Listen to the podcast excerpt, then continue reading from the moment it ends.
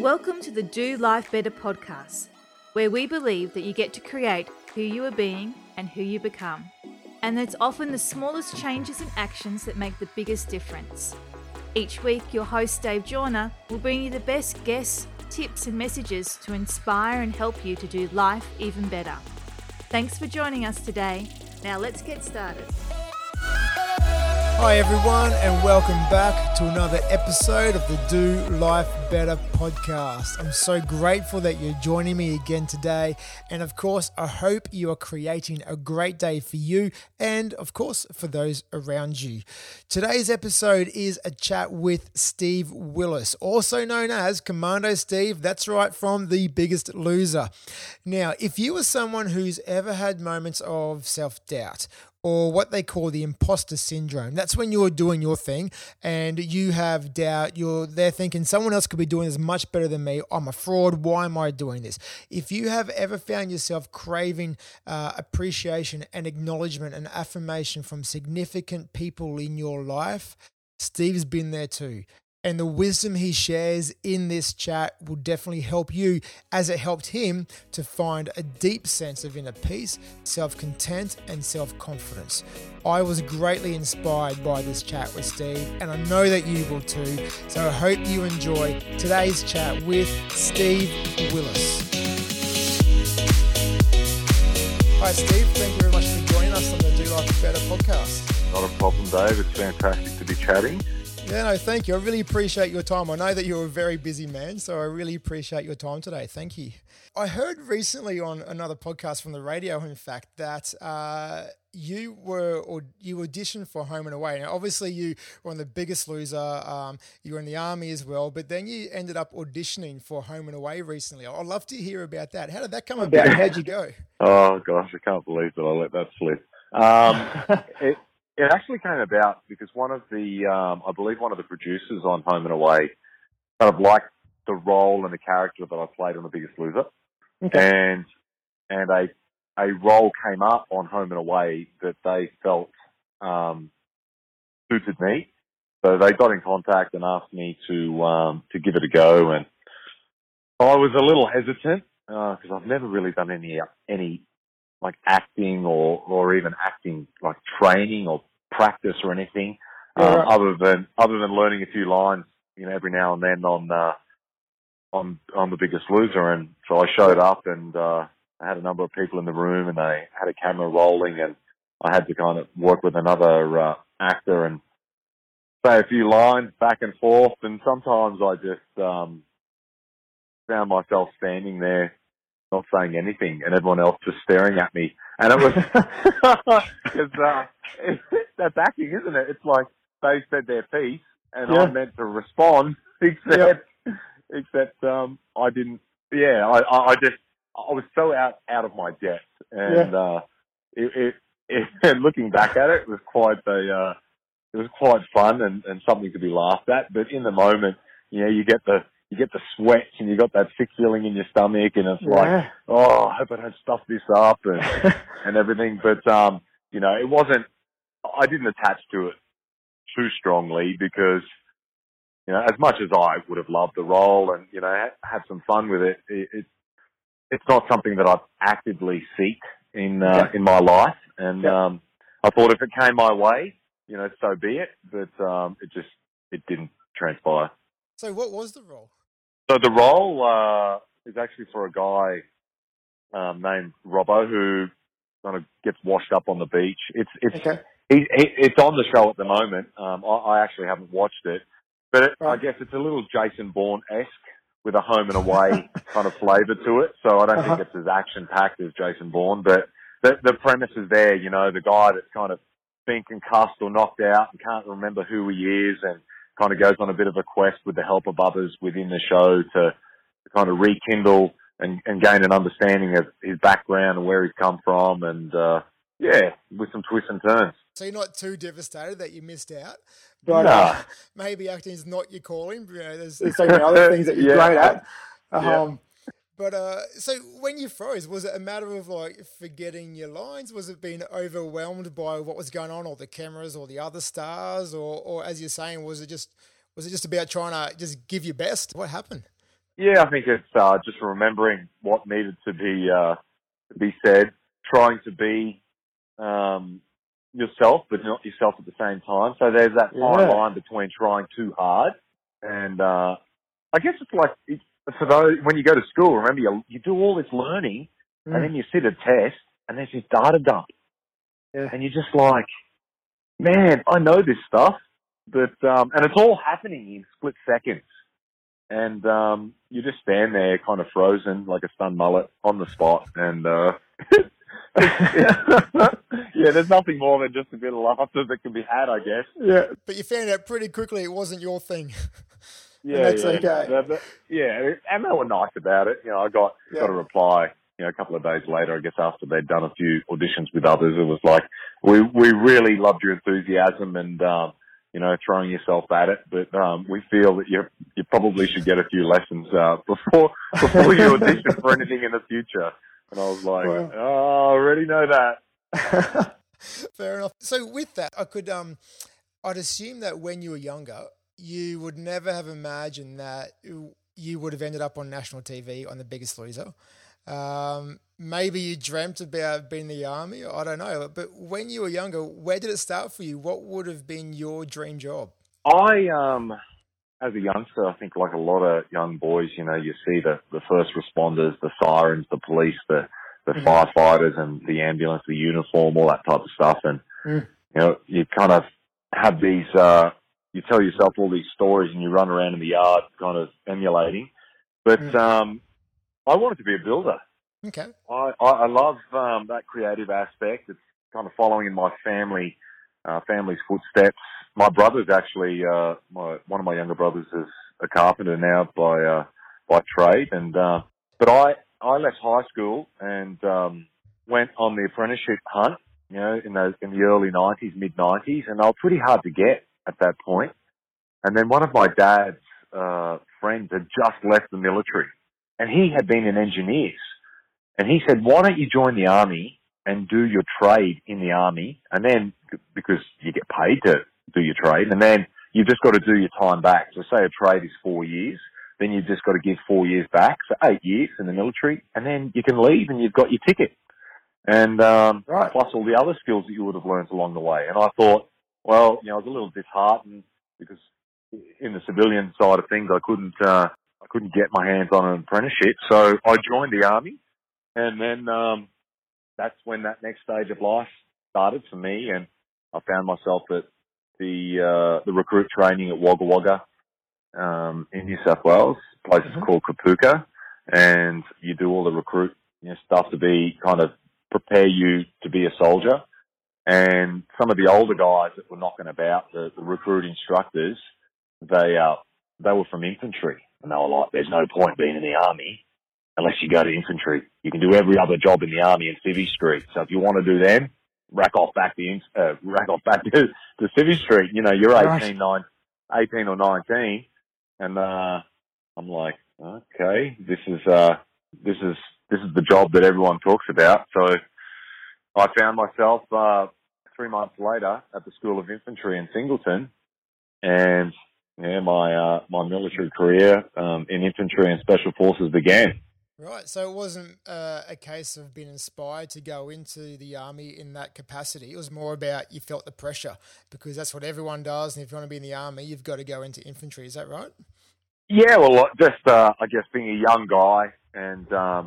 You see a lot of the older guys that are in the military, and you hear them all talking the hardest job in the army, and the one that is most respected, or what I was hearing was most respected, were the guys who were in infantry and special forces, SAS, and all that type of stuff. So I was like, I want to do what not very many people can do, and that's go to infantry and then potentially onto the special forces. So what was that drive? So what was that main catalyst for you? Obviously, you could have, when the pressure was there, if you're going to be in the army, you've got to do this. You could have quite easily said, no, that's not for me. But you said, yes, you use that to motivate you to do something that not everybody can do and then get into the special forces. What was that drive? What made you go, yeah, actually, I do want to do this. I do want to do what not everyone else can. I think as a young guy, from an early age, my dad leaving when I was young. Okay. It all comes and stems from acceptance and a sense of belonging. And when I look back now, it's quite clear. I can connect the dots. But back then, you don't recognize that all you want to be as a young guy is accepted by your peers and by those that you look up to. And when you don't grow up feeling like you are being accepted, you'll go outside of yourself to be accepted and the things that you do. Now, I feel that I utilize physical activity and kind of pushing myself in that direction on a compass bearing to be accepted, whereas I feel, you know, others in life, they lack that acceptance and that feeling of equality, and they end up going down the wrong path in life, which, you know, just creates a lot more unnecessary suffering. And did you find it filled that void, that need for acceptance? And speaking of about being a father, we just heard your youngest in the background then, which is very cool. And speaking about being accepted, your younger days was a big drive for you, and I know that you I read how you speak about that's what really got you into training as well. You weren't getting the affirmation that you really wanted from adults in your life, so then you went on to training so that you could affirm yourself and reach those goals and feel those successes and achievements yourself. And then that transpired into you in the army as well, going for special forces. Did that fill the void for you? Did that? No. No. Okay. Definitely, there was a lot to be said for the confidence and self-belief and self-worth and the like, and the lessons I learned from the military and about myself. Mm-hmm. But there was still, like a lot of people say and talk about, this emptiness. And I think it wasn't until my mid-30s to late 30s that the understanding of connection with myself was was most important, and having a relationship with myself then allows me to have better relationships with one another. And I was seeking those relationships and that acceptance and the like outside of myself rather than working on them from within. And once I started doing that work within, everything else outside just fell into place. Right, so work on self first and then everything else falls in place. So what advice, is that the advice you would have given your younger self then? Totally. But I think the roadblock is ego. Interesting. Tell me more. Well, hey, ego. We all have ego, and it's an important, you know, aspect of sustaining life. It helps us to distinguish a threat and the like. But we can tell ourselves a number of different stories, and the issue with telling ourselves those stories, or when we've been telling ourselves those stories for so long, we identify and attach to those stories, and we then superimpose those stories or that story over the present moment, and we're seeing the present moment through the lens of our past, which always leaves us short. And then we find ourselves in the present moment not quite doing the things or achieving the things that we feel that we'd like to achieve, and then we start projecting into the future and trying to control the future. And it's just a perpetuation.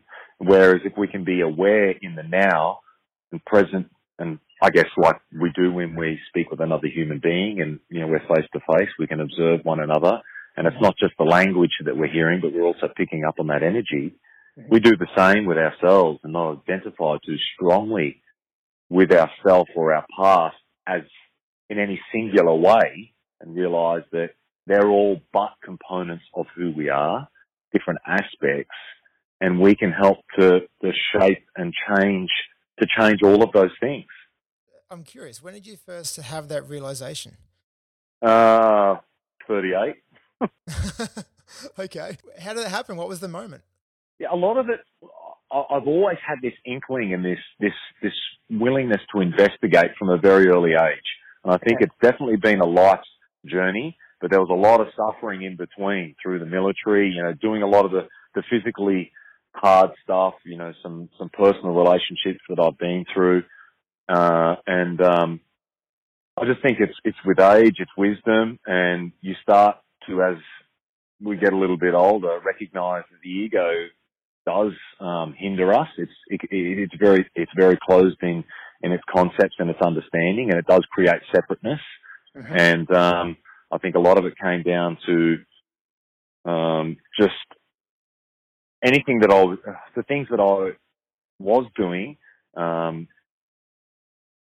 wasn't as much as there was a certain satisfaction and reward for what I was doing, there was still that emptiness. And I've always enjoyed reading, but for a while I didn't. And then I can't remember what I was listening to, and someone mentioned the book Resilience by Eric Greitens, mm-hmm. and I read that, and he talks about a whole host of different things, but especially ancient philosophy. And I just started reading a lot on philosophy, Stoicism, and a lot in the Buddhist side of things with the Dalai Lama and Zen Buddhism with Shunryu Suzuki. And yeah, their messages across the board is, although they may be quite different in their names and their approach, the messages are all very similar. And that is awareness of self and responsibility and accountability and being disciplined in your actions, but most importantly, being present in the moment. So knowing that now, how would that have helped you when you were younger? To keep it simple, in the choices between better from worse. Rather okay. than just acting out on certain feelings and emotions, which I think a lot of us do, we apply a lot of ignorance. We're constantly looking to distract ourselves from ourselves in doing things. Mm. And hence, look at obesity and the like. People are just scared of connecting with themselves because of what's may have happened in their past. They use food to anesthetize and suppress. You look at drugs and alcohol. Look at even at our work ethic. We're constantly seeking this this output, and we wonder why we end up with such issues because we don't have enough space and stillness in our lives. And we use the word balance. Well, if there's agitation and a lot of complexity going on, how do you balance something? Well, you've got to create the opposite, which is a part of the reality that we live in of polarities. Like we see it every day. There's daytime and then comes night. And that's a polarity. It's the opposite to create balance. Yeah, too often we think that we just need to have only one side. But as you're saying, we need both to really balance it out. You can't just have happiness without any anger at all. To have the fullness of life, you actually need to have that good balance of both, and both are okay, and both are natural, and both are needed. That's exactly right. Sorry, I don't mean to cut you off there. What you were saying, it's okay. And this, and what we do with the language that we use it inadvertently, I think, and it creates a lot of unnecessary stress and anxiety in people's lives. But well, I guess my message to people is to be present and aware. Like driving down the freeway, you use the signs and the signposts on the side to guide you. You don't take them literally. Like you're driving down the freeway and you need to go to Blacktown and it says exit in 2 kilometres. Well, that's exactly what it is. Blacktown isn't the signpost. The signpost is pointing you to Blacktown. And that's the thing with language is we take it so literally nowadays rather than heeding the advice and utilising our knowledge and our understanding of what that means and pointing us in a particular direction. And do we want to go in that direction is then the question. Exactly. And it might feel like we're jumping around a bit here, but we will come back to this mindset and mindfulness because I'm really keen to hear more from you about that. But speaking of direction, how did you then go from Special Forces to leaving that to then auditioning or trying out or whatever for The Biggest Loser? How did that stage happen? Well, it's again, I've never pushed too hard in any one thing. And something that I feel that I've always had is a certain awareness. So when opportunities have presented themselves, I've sat back and I've gone, will I give this a go or not? And, you know, as they say, you're as much defined by the things you say no to as the things that you say yes to. But a lot of the time, the things you say no to, no one knows about. And that's really just for self. But for me, I'd left the army in 2004. I was working in a gym and I left the army because I felt there was more to life. And I'd always enjoyed training. It really helped me when I was younger. And I thought, I get to take off the camos and wear shorts and a singlet and train myself whenever I wanted. And I get to train clients. Yeah. And then some guy, and I was working in a gym, and some guys that I'd been in the army with knew the casting agent.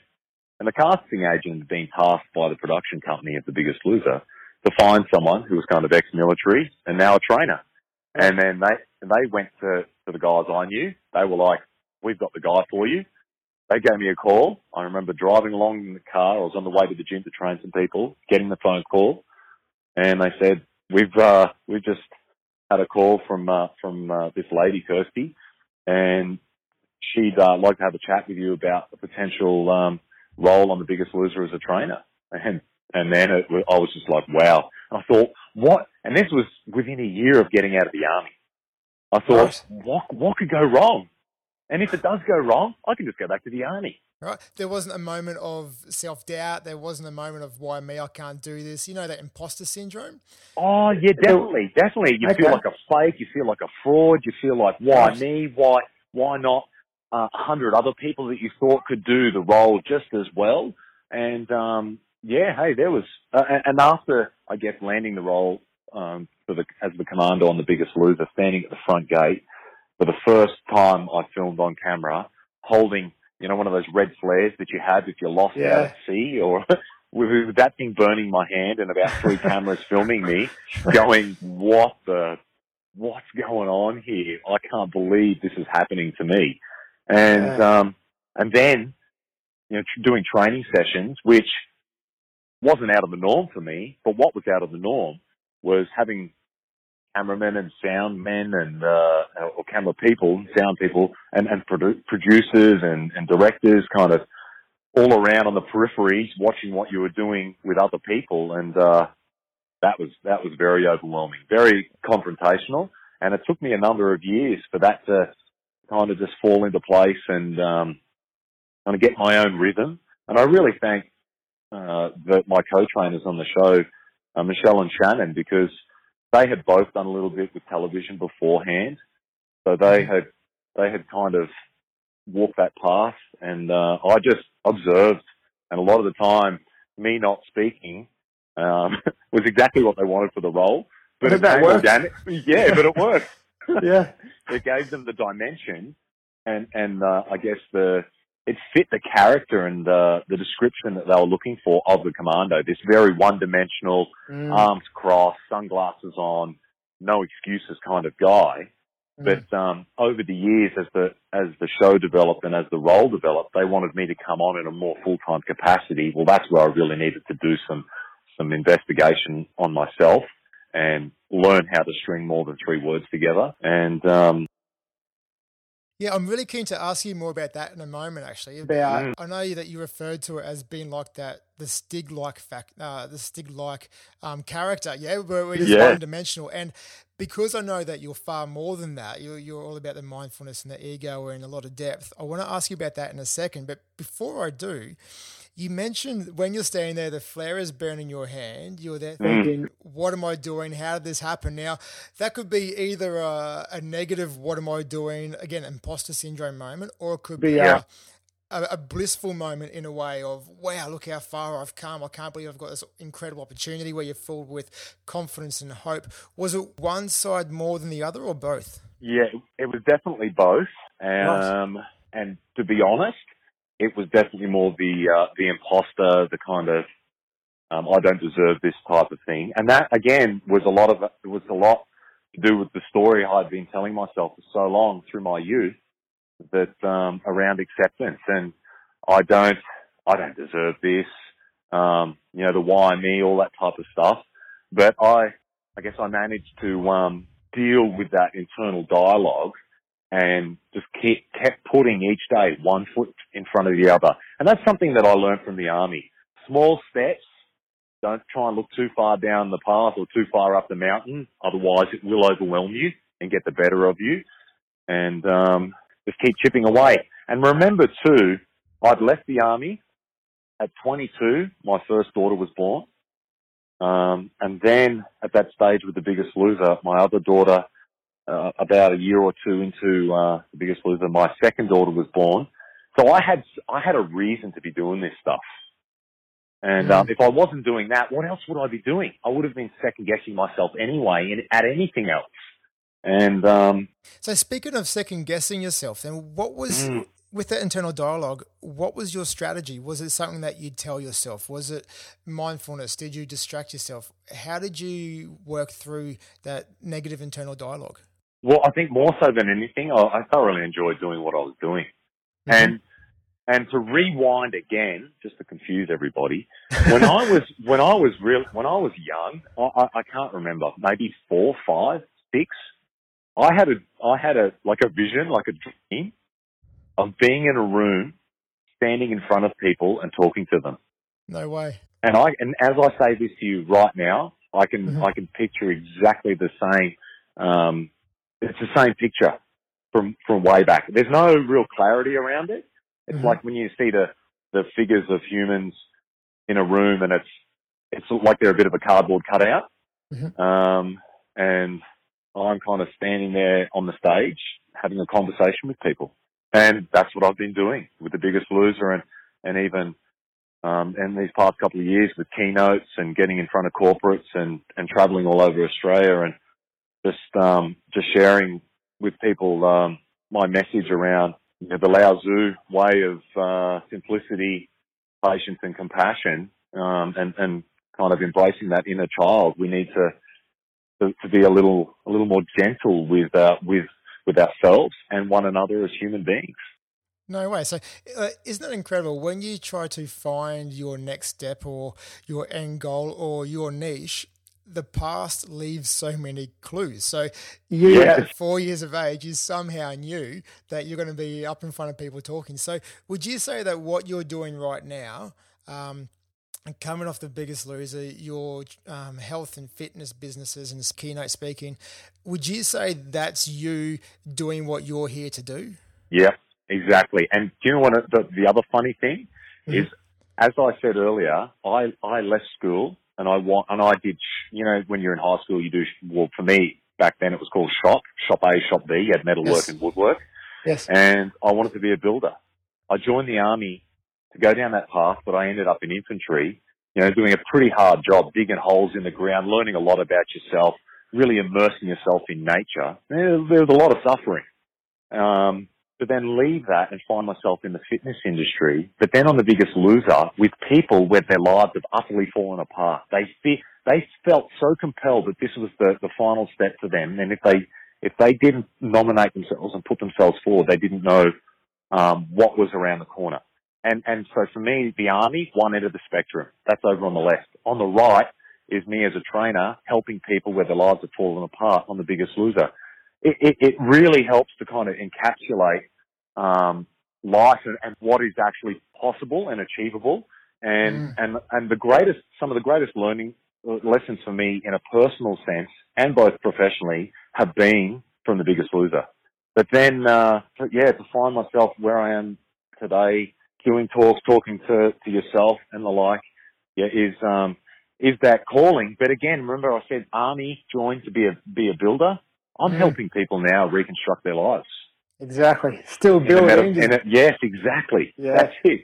Isn't that incredible? Now that we're talking about you living your calling, has there been a moment recently or your biggest aha, your biggest yes moment, one moment that connects with your deepest sense of purpose? Or has there been a keynote presentation or training someone and you've just walked away and thought, yes, I'm buzzing now and this is exactly where I'm meant to be? Has there been one moment for you? The last season of The Biggest Loser, I think, really set it in stone. When I worked with the Avale family from their Pacific Island family from Samoa, they came via New Zealand to Australia and I just happened to be teamed up with them on the show. And if for anyone who's ever worked closely or intimately with the Pacific Island family, they're all about family. They embrace. They do everything for one another. And I was like, wow, I was blown away. And they accepted me, and I accepted them, and we did some fantastic work and a lot of what was knocking about in my head was solidified in the time that I spent with them and then post. And, for example, they've gone on since the show in 2015. Johnny and Tennille, the husband and wife, one of the brothers and the wife, had tried 3 or 4 times before the show to have a baby with IVF and the like. Post the show, they had a baby naturally. Wow. They went on, the brothers, Moses and Johnny, and bought a CrossFit gym down in Victoria. Mm. And they're helping to embrace and change the path of those that they can directly affect, especially the Pacific Island community in their area. So what's that like then? What's that like knowing that you literally helped to create new life and that you also literally helped to create these gyms that are helping other people become fit and find their new lives and so on? What's that like knowing that from your time with them, you've created so much ongoing goodness? Yeah, that's back to that acceptance and that connection that I was looking for when I was younger. It was right there in front of me for me to kind of see, feel, and actually connect with. And since that, since 2015, 2016, 2017, and now into 2018, it's grown. Each day, I guess, like we all face, we face challenges. But I see a lot of those challenges and the like is very superficial. It's all on the surface, much like an ocean from time to time can be very flat and calm and still. And other times it's quite rough and unpredictable. That's just how life rolls. But deep down in the depths of the ocean, still, it's calm. It's unwavering. It can't be affected. And that's how I feel in myself. There's this deep joy beyond happiness. And I think from a lot of the reading that I've been doing, that energy source that I've tapped into is what they call the eternal energy source of love. It doesn't have a polarity. It doesn't have an opposite. It just is. Wow. So spending time reflecting and appreciating and savoring those proudest moments for you, those achievements, has helped you create that centerpiece, that inner piece. Is that what you're saying? Yes, definitely. And from those moments, the recognition of a lot of the things that were hammered into me as a child from my stepfather. We had quite a tumultuous relationship, but he didn't want us turning out the way that he turned out, and so he was quite hard on myself and my 3 brothers. But I wouldn't want it any other way. The discipline and the responsibility that was put on us as young boys, which I think is required, especially, I can't speak for women, but for men, that structure and that outline helps to shape us, and it gives us a parameter to work within. We then express ourselves within those parameters. If we don't have that structure, we just express ourselves however we wish to express ourselves, and like a dog, it'll do any type of behavior to get attention. It doesn't matter whether it's tearing the lounge apart or, chasing the ball and picking it up and bringing it back. It'll do whatever it feels it needs to do to get attention. And so do we as humans. And for me, again, the reiteration of these lessons in life from when I first joined the army, and I was given my GP boots, the army boots. And by the time we marched out, we had to have them spit polished and high shined, and the laces had to be laced a certain way. It was a certain element of responsibility just in those boots, although it might have been very simple, that they put in us. Because if we couldn't do that with our boots, why would they then put a weapon system in our hands? Mm. And I'm really grateful for all of this stuff now, and the foundations of what it means to be human. And firstly, we need air to breathe and connecting with your breath. Secondly, fluid, and the most important fluid is water. Third, coupled with fire and shelter, is sleep. So those things are the 3 most important things. And then comes food. But look at the anxieties that we put around food nowadays and how anxious people are about what should I eat. Yet we don't even focus on just a better quality of breath. And for me, that's sitting and meditating. Why do I have to be so compelled and constantly moving outwards? Why can't I just sit down quietly on a patch of grass, cross my legs, sit with my spine straight and breathe? There's the opposite. That's what helps to create the balance. We'll be back to our chat with Steve in just a moment. Before we do though, I'd like to give a quick message from our sponsor, which in fact is my company, Project Hatch. If you love the messages on the Do Life Better podcast and would like to share these more deeply with your team, company, or particularly with the students and teachers in your school, then we can help. Our highly interactive, engaging, and trusted programs will enable the individuals within your group to enhance their own well-being, mindsets, and leadership by gaining a greater understanding of themselves, others, their influence and legacy, and, in the appropriate settings, a deeper sense and understanding of their spirituality. Because I am so grateful that you listen to this podcast, I will give you 20% off your new booking with us. That's 20% off your new booking with us. All you need to do, please, is send us an email at hello@projecthatch.com.au.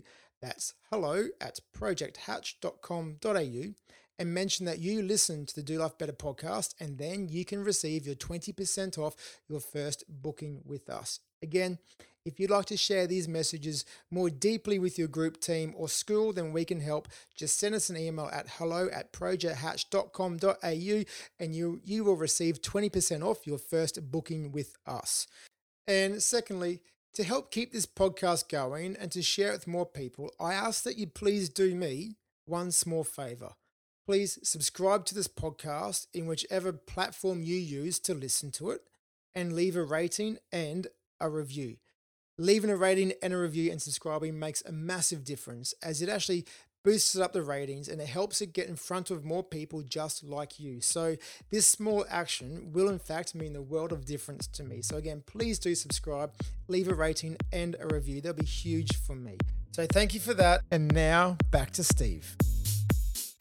This links nicely then to the one-dimensional commando character into being someone else who, and what I'm picking up from you is that I believe that you would be someone in training who would be disciplined yet quite nurturing, and be someone who works on their physical fitness yet also a lot on their mindset, and trying to reach deep within to see how you can connect, how you can guide their mindset, and maybe even using that mindfulness and looking at the ego and the inner peace and acceptance. So how did you make that transition from one-dimensional commando to the trainer that you wanted to be? Well, I believe the empathy and compassion have always been there, as they are with most human beings. Most of us are empaths. It's again an awareness with oneself and connecting on those levels. But a lot of us are scared of how we feel and we think, and the emotions that are born of that thinking. The other one was a driver for so long in my life when I was young was fear, and we're all driven by fear. Not all the time, but a lot of the time. And that's what I've recognised, that especially coming from The Biggest Loser, or firstly from the Army, a lot of what was drilled into us, they used fear to be the instigator or the catalyst for change. But what happens when someone's kind of directing with that iron fist and they turn their back and walk away? Well, you go back to doing the things that you've always done, the way in which you've done it, because fear will have us conform, but it doesn't change the way in which we think. So helping people to want to do things for themselves and helping them to address the way in which they think and view things, their perspectives, and then getting them to want to do it for themselves, that's where true change happens. Because then you can walk away, you can kind of let go of their hand, or like a running race, you pass the baton, and here you go, it's your turn to run. Exactly. If it's only based on fear, the minute you're not there, they're going to do what you don't want them to. They're going to go back into their old habits if it's purely based on fear. That's right. It's a default, isn't it? And a lot of the time, because you've been using fear, you're so blinded by the fear and those feelings, you become subordinate. But what you actually haven't addressed is your coping mechanisms and the way in which you deal with pressure, you deal with stress, you deal with anxiety. And by highlighting that and going to work and to do that, and affect that change, you need to be compassionate. You've got to be kind. You've got to embrace. If you don't, you're going to get the opposite. Sure. So you like the idea, again, about being a compassionate, empathetic, nurturing coach and trainer in The Biggest Loser. And I believe, unfortunately, a lot of the stuff that was edited out of the show.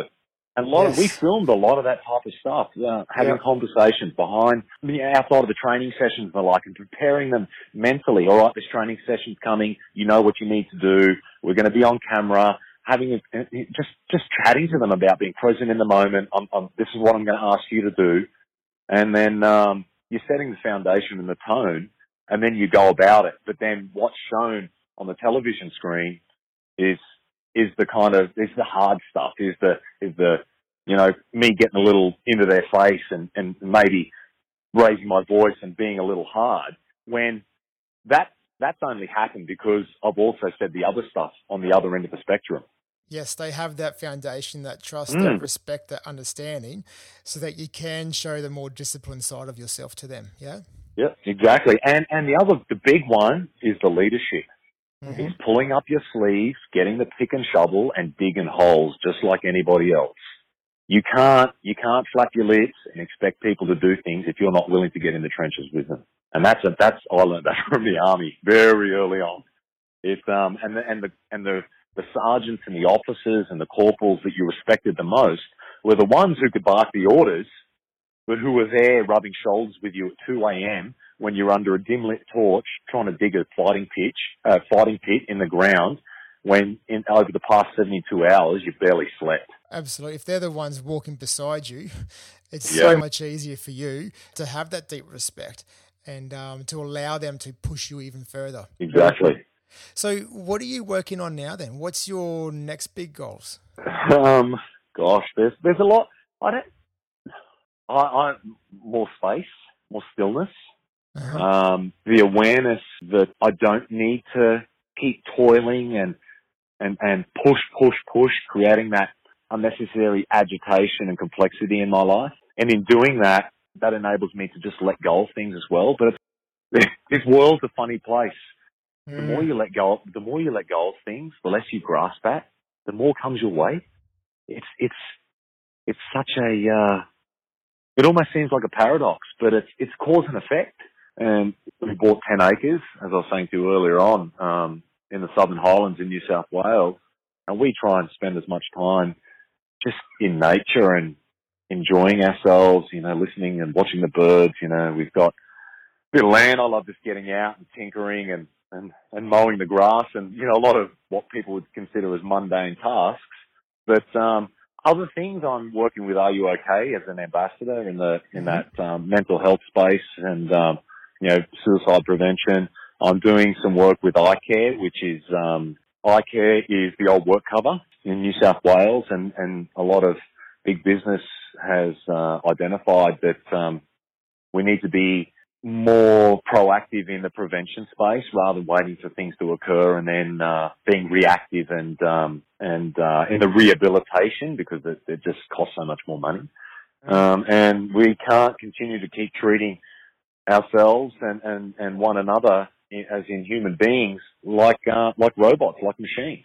Mm-hmm. We have feelings, we have thoughts, we have emotions. We need to, give them the due respect they deserve and work on connection and being kinder with one another. Some other stuff I'm doing, I've had an online program, Get Commando Fit, that we've got that in hiatus at the moment. I'm looking at new ways of kind of delivering that in the online space. As we were talking again earlier, technology, it's changing, isn't it? It certainly is, yep. And, you know, all of these things are exciting, and I don't hang on to any one of these things too much and identify myself with them. And I've even having another crack at the CrossFit Games this season in the Masters. I wasn't going to, but a mate talked me into it. And, yeah, I'm doing all right in the Australian region at the moment. I'm out of, I think, a couple of thousand. I'm in the top 70, so I'm still doing all right. Nice. But, you know, all of those little things, you know, working on some, well, everything I enjoy, but then, you know, there's things that probably speak a little more to you in a personal sense. Mm-hmm. You know, I think a lot of that comes down to a bit of the ego, the pride and just, and kudos, but it really flows into that kind of, that confidence, belief and worth. And, we've always got to be working at that, because that helps us to then rub shoulders and just be a little more ease at ourselves with the people that we surround ourselves with. Yeah, Steve, I have to say, I love your response just then when I asked, what are you working on right now, your biggest goals?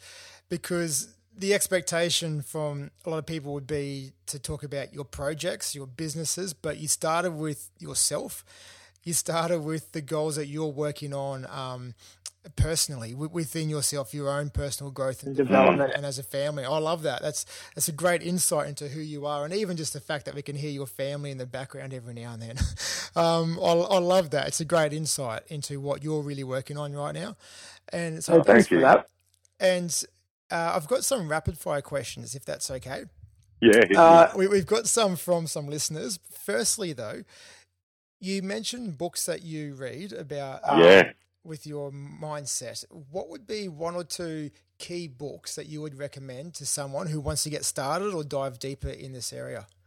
Definitely Resilience by Eric Greitens. He's an ex-Navy SEAL. He's now the governor of is it Missouri or something? Anyway, that doesn't really matter. But the book came about because one of his Navy SEAL mates had left the forces. Felt he was, he'd fallen off the rails, was looking for the answer at the bottom of a bottle, and he couldn't find it. So he wrote a letter to Eric. Eric conversed back, and essentially the letters back and forth became the book Resilience. It's amazing. It resonated with me. I've recommended it to a lot of people, and especially men, because of the language and the way which it's written. Mm-hmm. Even my ex-military mates, I guess, because these guys were Navy SEALs. There's a similarity there. Some other books. Now, he's a Vietnamese Buddhist monk. It's Thich Nhat Hanh. Yes. Embracing the Inner Child. Yep. Yeah, fantastic book. It reads very easily, and I think the concepts and the ideas are easy to grasp. For some, they may not. They might just go straight over people's heads, but others not. And one other is The Power of Now by Eckhart Tolle. Yes. And we'll put these in the show notes as well for our listeners. And these actually, The Power of Now by Eckhart Tolle, they've done like a kid's version. Oh, really? So, yes, it's written with another guy and it's illustrated. I actually bought it for my kids to read, for my 10-year-old to read with the younger boys and the like. And it just helps to, it's that messaging, isn't it? It's the language that we use, and just sowing those seeds of kindness and compassion and awareness with those younger generations, and giving them some food for thought as they grow up. But when they're taking on those messages when they're young, it's set in their foundation. It's not seen as out of the norm. Absolutely. It's just part of their everyday and who they are. Yep. I love that. Thank you. So I'm going to have to go and get those books, particularly that one for the children. I'm going to have to do that for sure. It's a great idea. Thank you. Okay, so now for some rapid-fire questions from our listeners. And feel free – I know that time is very precious for you, and thank you again for the time you've given. So feel free to give short responses for these ones. So from Matt, he says, what is your morning routine? Morning routine. I get up. First thing that I do. There's two things, depending on how I'm feeling. Usually, I wake from my sleep. It's that connection with this is another day, just bringing myself into that new day and some mindfulness and awareness and gratitude that I'm here for another day. I'll go and have a glass of water, and I'll put some apple cider vinegar in there, and I'll drink that. Then I might... Sorry, why apple cider vinegar? I've heard about this a lot. I'd love to hear from you. Why apple cider vinegar? It's actually quite acidic, but in the body it's neutralised and reversed, and it becomes more alkalised. So it just helps to balance out the pH. But also apple cider vinegar has a lot of enzymes and culture and stuff in it that helps us with our digestion. And I like it. It's a bit of a... If anyone's ever had it, you can attest to it. It's a bit of a kickstart. It really gets the taste buds bouncing. And then I'll do like a bit of flow, kind of yoga type work if I have the opportunity. Do some downward dogs, upward dogs. Go into like a lunge and do some thoracic rotation just to mobilize my body for the day. And then I'll have some breakfast. I usually for breakfast just do some sourdough toast. Poach a few eggs and some avocado on the toast, and away we go. And I'll you know, if the kids are around or you know, I'm home, make it up for the kids. And I love a black coffee, so that'll come not too far from that. I'm giving a bit of detail here, and then it's excellent. And then I'll train some clients, or I might have to go for a photo shoot. Like this week's been pretty busy. I did a whole day with Sydney Trains doing some internal work. So did some 2 one-hour talks for them and some meet and greets, and just again like we've been doing, just some light conversation that I don't come at it with too much expectation. And when you don't come at things with too much expectation, things tend to be more genuine and true. Mm. And the day before that, I was out in the bush with a company I'm doing some work with called Australian Frontline Machinery.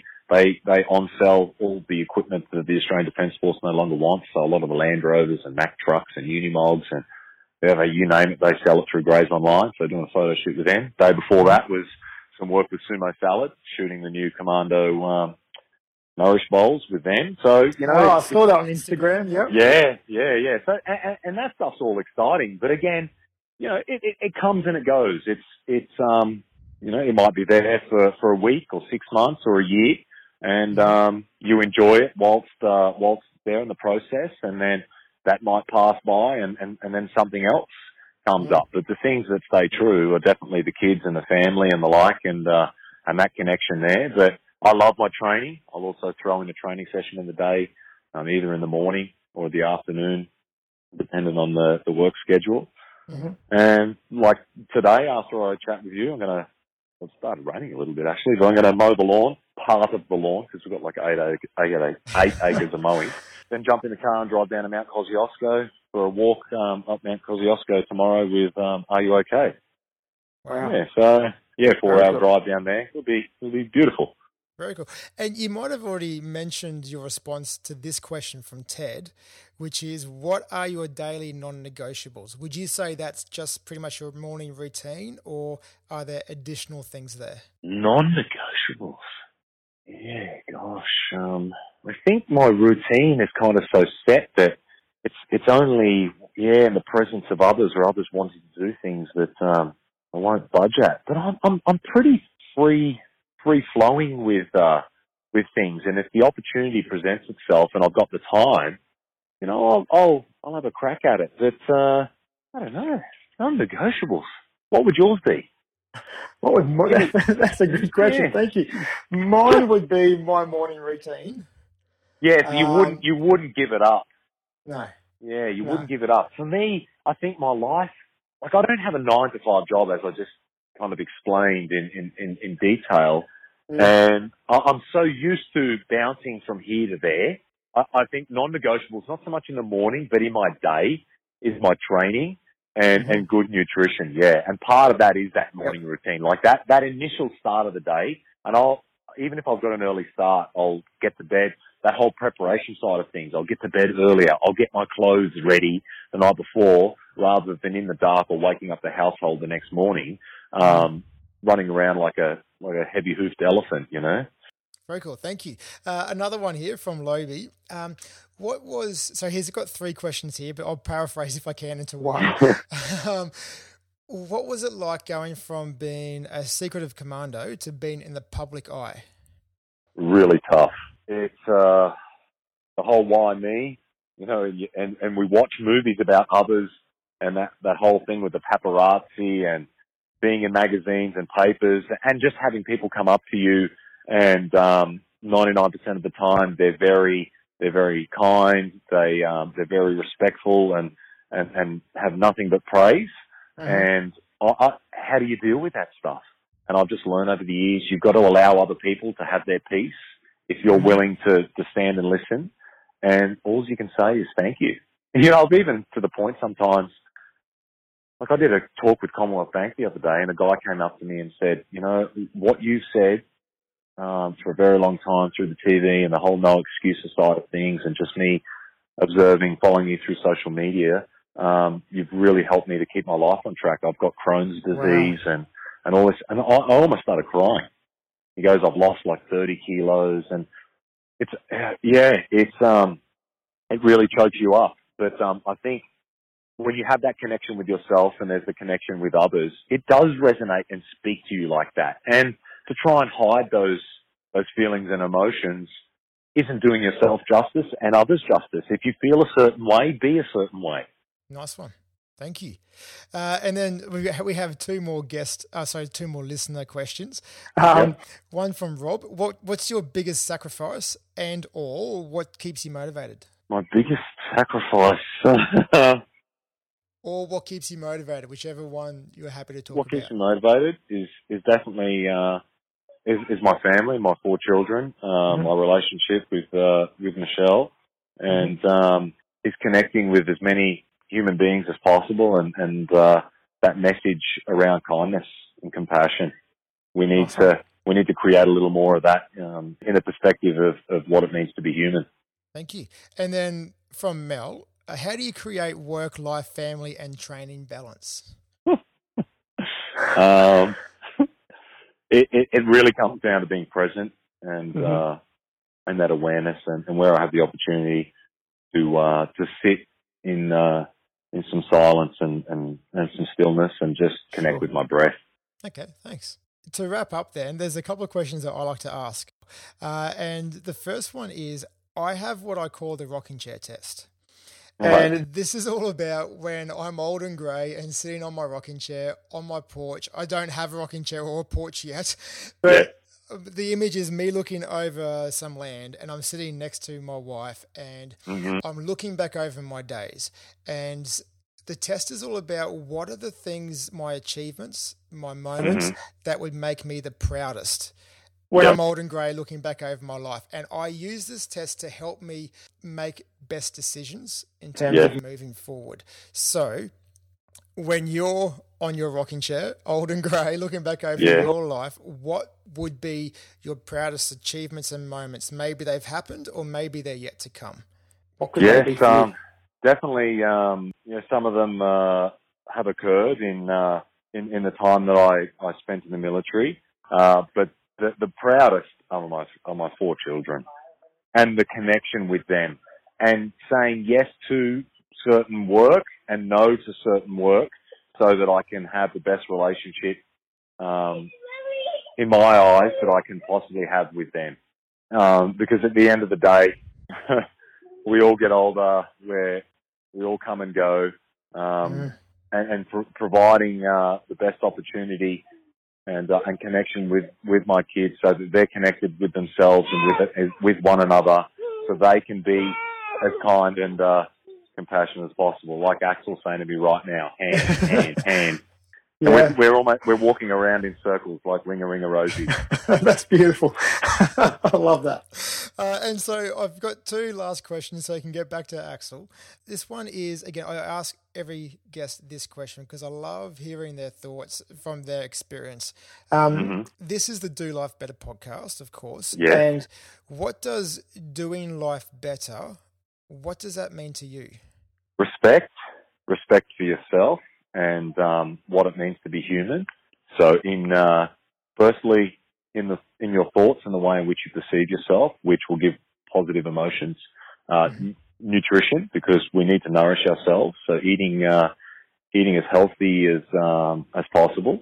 Not to deny yourself either. You know, some of the finer, more tastier things.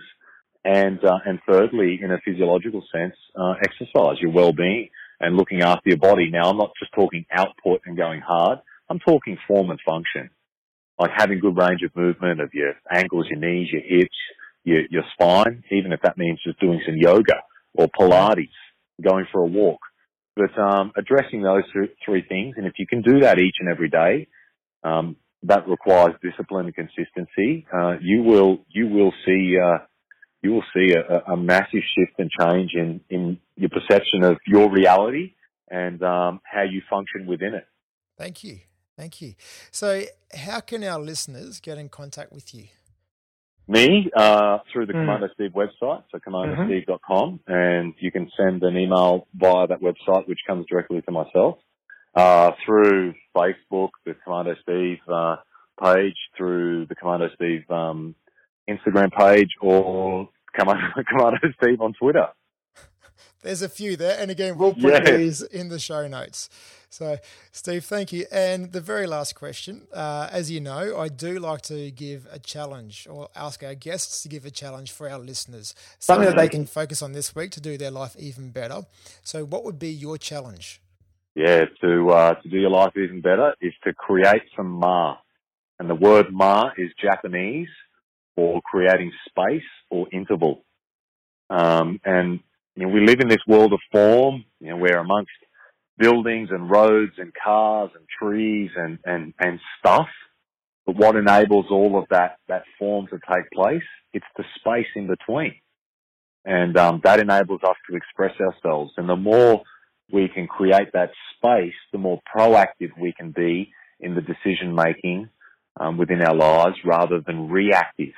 And that in itself is awareness.